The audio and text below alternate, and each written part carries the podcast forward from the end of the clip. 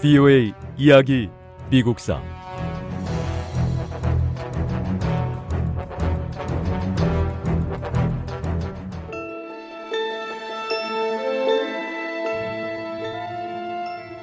전쟁터에서 생떼 같은 자식을 잃은 노인의 손을 잡고 링컨 대통령은 깊은 슬픔을 느꼈습니다. 저도 마음이 납덩어리처럼 무겁습니다.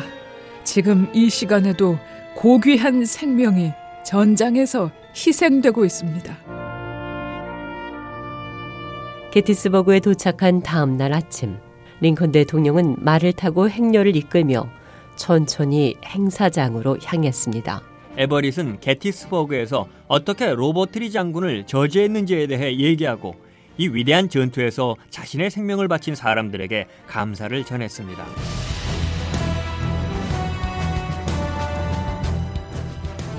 VOA 이야기 미국사 제 27부. 미국의 남북 전쟁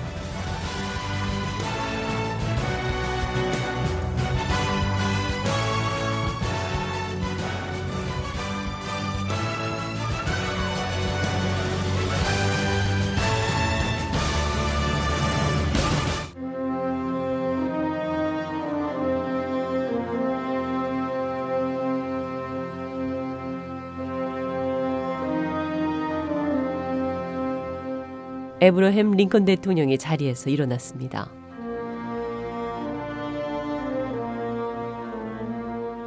그리고 미국 역사상 가장 유명한 연설 가운데 하나인 게티스버그 연설이 시작됐습니다.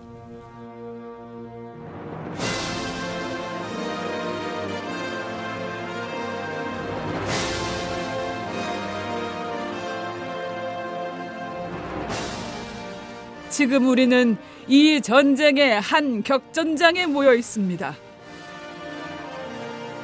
우리는 나라를 구하기 위해 이 자리에서 고귀한 생명을 바친 분들의 최후의 안식처로서 한 자리를 바치기 위해 여기 모였습니다.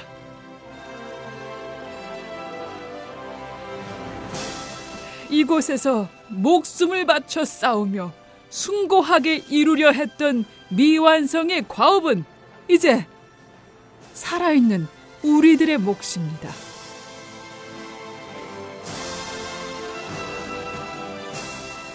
에이브러임 링컨 대통령은 군인들이 목숨을 바쳐 이루려 했던 큰 뜻을 이루기 위해서 더 많이 헌신해야 한다고 강조했습니다. 우리는 과업을 이루어 여기 잠든 분들의 죽음이 결코 헛되지 않게 해야 합니다.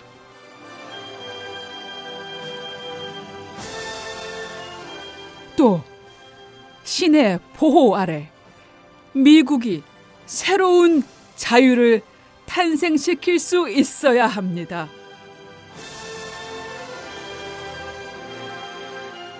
그리고 우리는 국민의 정부, 국민에 의한 정부, 국민을 위한 정부가 지상에서 영원히 사라지지 않도록 해야 합니다.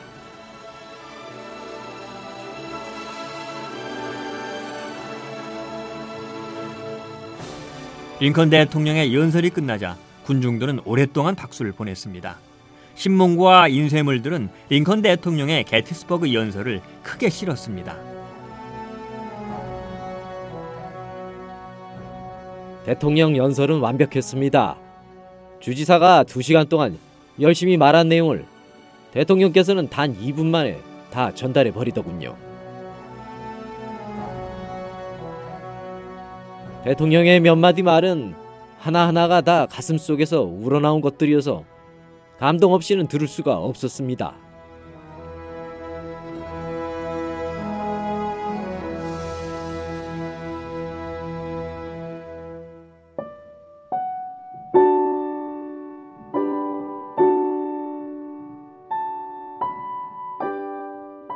펜실베이니아 게티스버그 군묘지 제막식에서 돌아온 뒤 에이브러햄 링컨 대통령은 육체적으로 심한 피로감을 느꼈습니다.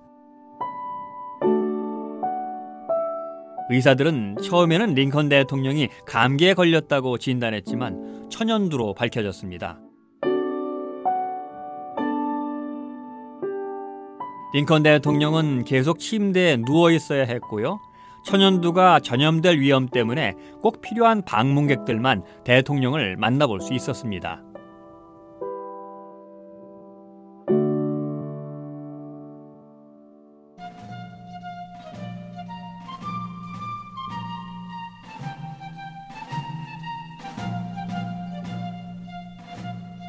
건강을 되찾은 링컨 대통령은 곧바로 국회에 제출할 연두 교서 작업을 시작했습니다. 북부군이 두 곳에서 거의 동시에 중요한 승리를 거뒀기 때문에 링컨 대통령은 남북 전쟁이 시작된 지 2년 반 만에 의회에 기쁜 소식을 보고할 수 있게 됐습니다.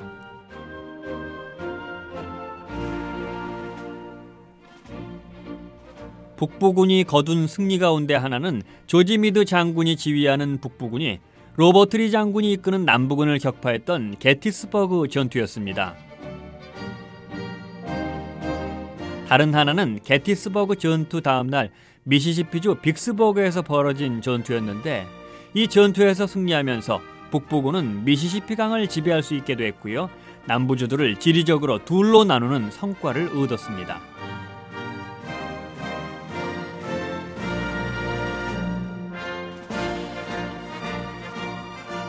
북부군의 율리시스 그랜트 장군이 빅스버그를 점령하기까지 그 과정은 결코 쉽지 않았습니다.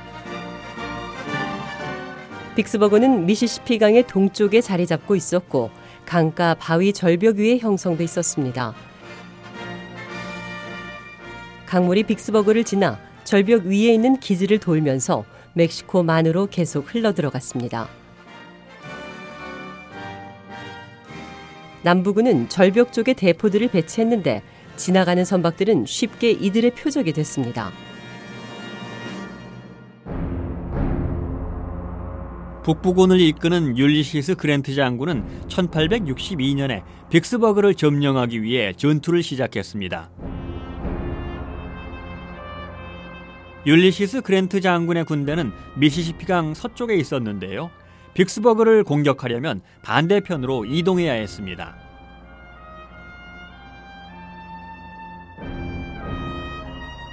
지금부터 강을 건너 북부 미시시피주로 들어간 다음 남쪽의 빅스버그로 진입할 것이다. 율리시스 그랜트 장군은 미시시피 강을 건넜습니다. 남부군은 북부군의 수송대와 보급선을 파괴했습니다. 그랜트 장군은 퇴각을 명령했습니다. 1863년 초 그랜트 장군은 세 번째로 빅스버그 진입을 시도했습니다.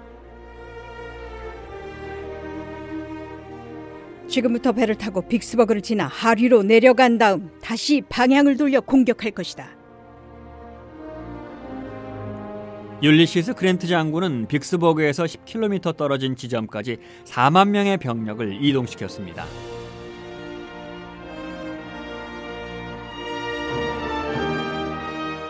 모두 총을 내려놓고 채굴 장비만 휴대하라. 배를 타고 가서 강과 남부군의 포대를 지나갈 운하를 만들 것이다.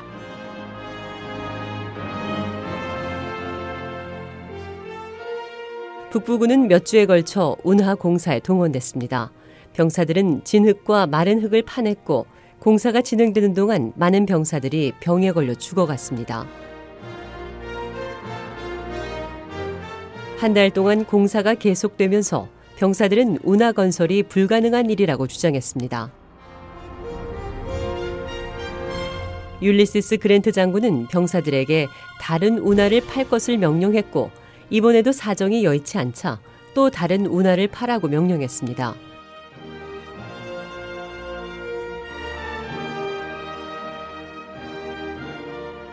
비오의 이야기 미국사 다음 시간에 계속됩니다.